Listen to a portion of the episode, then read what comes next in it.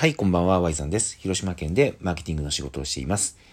今日はですね、えっ、ー、と、終わりの美学について僕の考えを話そうと思います。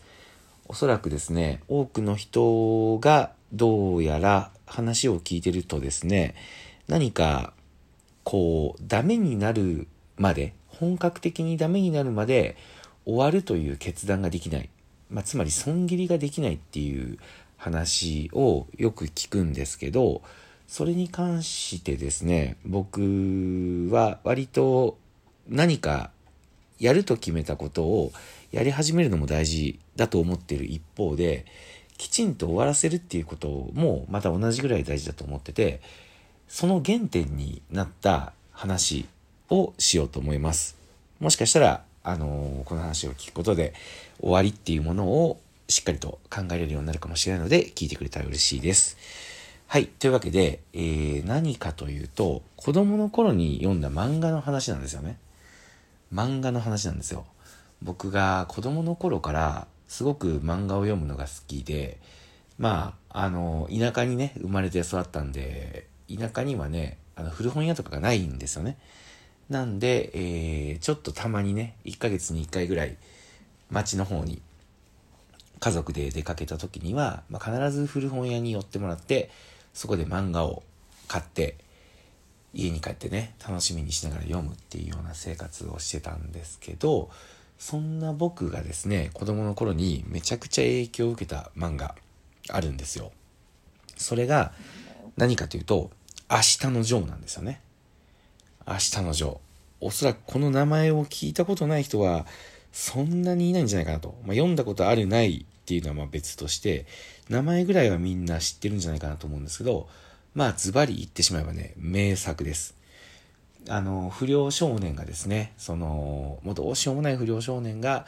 えー、丹下断平っていう、あの眼帯をつけたね、固めの、あの、ボクシングトレーナーにね、出会って、えー、プロボクサーになって、世界チャンピオンを目指していくっていうような、もうざっくり言うとね、そういう話なんですけど、この明日のジョーの終わり方に僕は小学校の頃ものすごい衝撃を受けたんですね。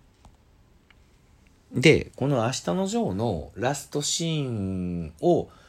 まああまりにも有名な、あの燃え尽きて真っ白になったジョーが、あのね、燃え尽きちまったぜ真っ白によって言ってこう、終わるシーン。これはね、多分聞いたことある人とか浮かぶ人も多いんじゃないかと思うんですけど、まあそこはね、あのもちろん素晴らしいシーンなんですけど、一方で、まあ僕が小学校の時に、クラスメイトとか、世の中でめちゃくちゃ流行ってた漫画とそれを、まあ、比べてしまったんですよね。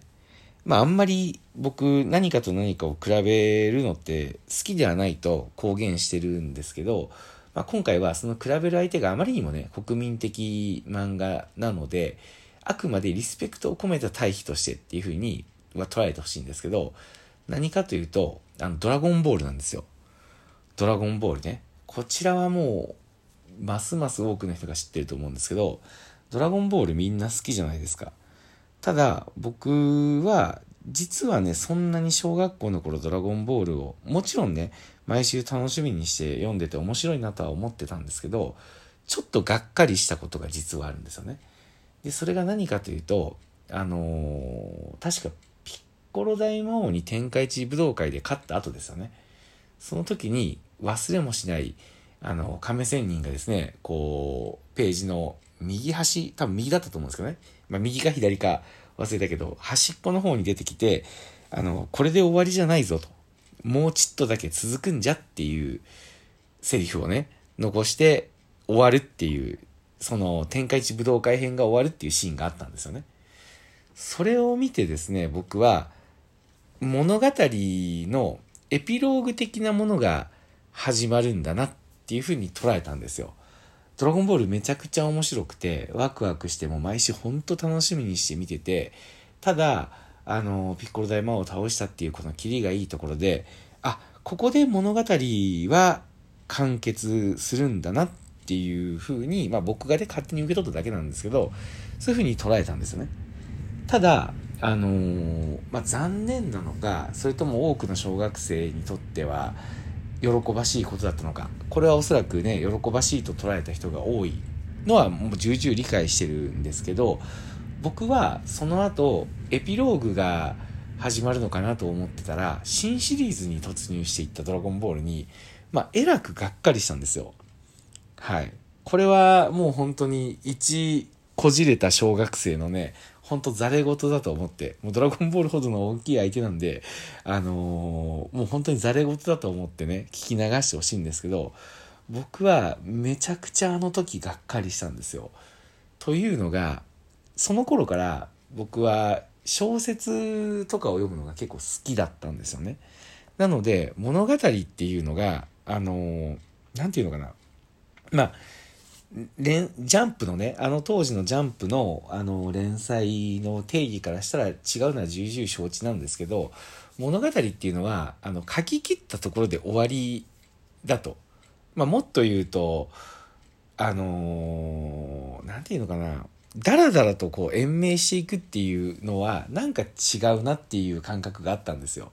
で、もちろん、その後のドラゴンボールをダラダラ延命したとは言わないし、むしろ多分それ以降の方がね、下手したら人気あるんじゃないかなというフリーザ編とかセル編とかね、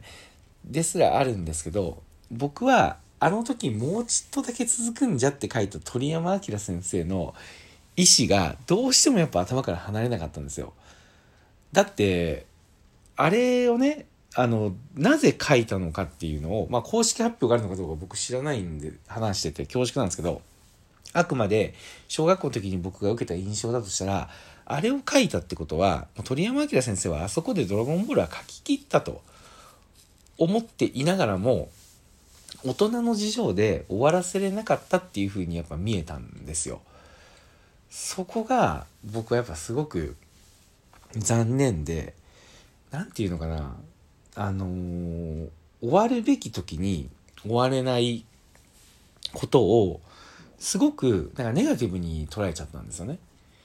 で、そんな中ですね、あのー、ドラゴンボールとさっき冒頭で挙げた明日のジョーっていうのは、発売、その連載していた時期はね、全然明日のジョーの方が先なんですけど、たまたまその時僕が明日のジョーを古本屋で見つけて、まあ、全20巻っていうところだったので、あのー、買って読んでみたんですよね。めちゃくちゃワクワクしながら読んで、なんてこんな面白い漫画、もう人間のドラマがね、描かれてて、えー、ものすごくね、迫力がある。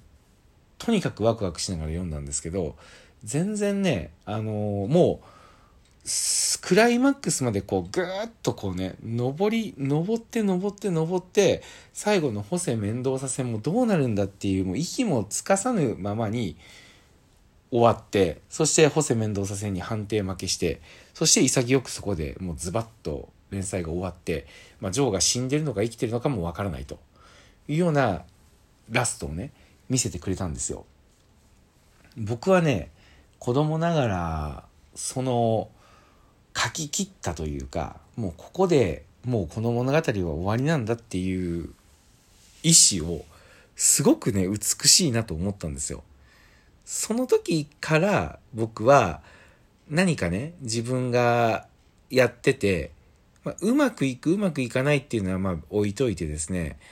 終わりをきちっとすることがすごく美しいんだなっていうように思うようになったんですよね。これはね、本当に絶対的に自分の中にある価値観なんですよ。で、今回ね、その僕、なんでこの話をしたかというと、オンラインサロンをね、やってるんですけど、オンラインサロンが今163人か、えー、になってるんですけどね。で、月額1000円だから、毎月15万、16万ぐらいの収入があるものなんですけど、それを、あの、終わるっていうふうに決めて発表したんですよね。で、やっぱそれに関してですね、結構いろんな反応をもらってまして、その中に、まああの別にこう人数がすごい減ってってるわけでもなくて、まあ、横ばいではあるんですけど維持できてるものをやめるっていう決断できるのがすごいなっていうのを結構言われたんですよ。でまあ言われてみるとね確かにあなるほどとまあ確かに別にダメになってるわけじゃないんだからあのやめることはないのになっていう意見があるのもまあ確かになとは思ったんですよ。ただそこでやっぱり僕が続けれないのはもうあのシンプルに「明日のジョー」のあの終わり方がやっぱり美しいなと思ったんですよ。一方でねあのじゃあジョーのようにね僕は燃え尽きるまでやりきったのかっていうところがあるとそこを自信持ってねやりきったって言えないところも正直あるんですよ。なので期限を設けたんですね。あの100日間という期限。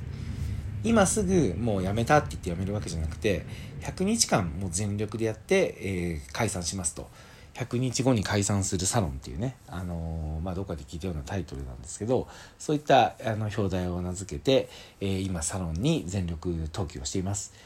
えー、やっぱりね、あのー、100日間しかないって決まってしまうと、何をね、メンバーに伝えようかっていうのを、今まで以上にね、真剣にやっぱ考えるようになったんですよ。あの、終わりが決まってるからこそ、えー、価値が生まれるっていうことはあると思ってて、終わることの宣言ってあんまり必要ないじゃないですか。別に誰にも聞かれないし、なんとなくダメになってったらそのままフェードアウトするっていうのが多くの人の価値観なのかもしれないけど、僕はだからこそ、やっぱりきちっと終わらせるっていう姿勢を貫くことで、あの、周りからの信用ですよね。アワイザンっていうのは、あの、ちゃんとね、あの、最後まで向き合うんだっていうのを得てる印象が、このことだけじゃなくて社会人になってからもね、ずっとあるんですよ。いろんなことを僕はやっぱりね、あの、終わろうと思ったら終わらせてきたつもりです。なので、えー、その価値観の原点っていうのは、あの、子供の頃に読んだ明日のジョーと、その対局にあったドラゴンボールと。で、これは決して、えー、ドラゴンボールを批判してるわけではないということも含めて、えー、今日は話させていただきました。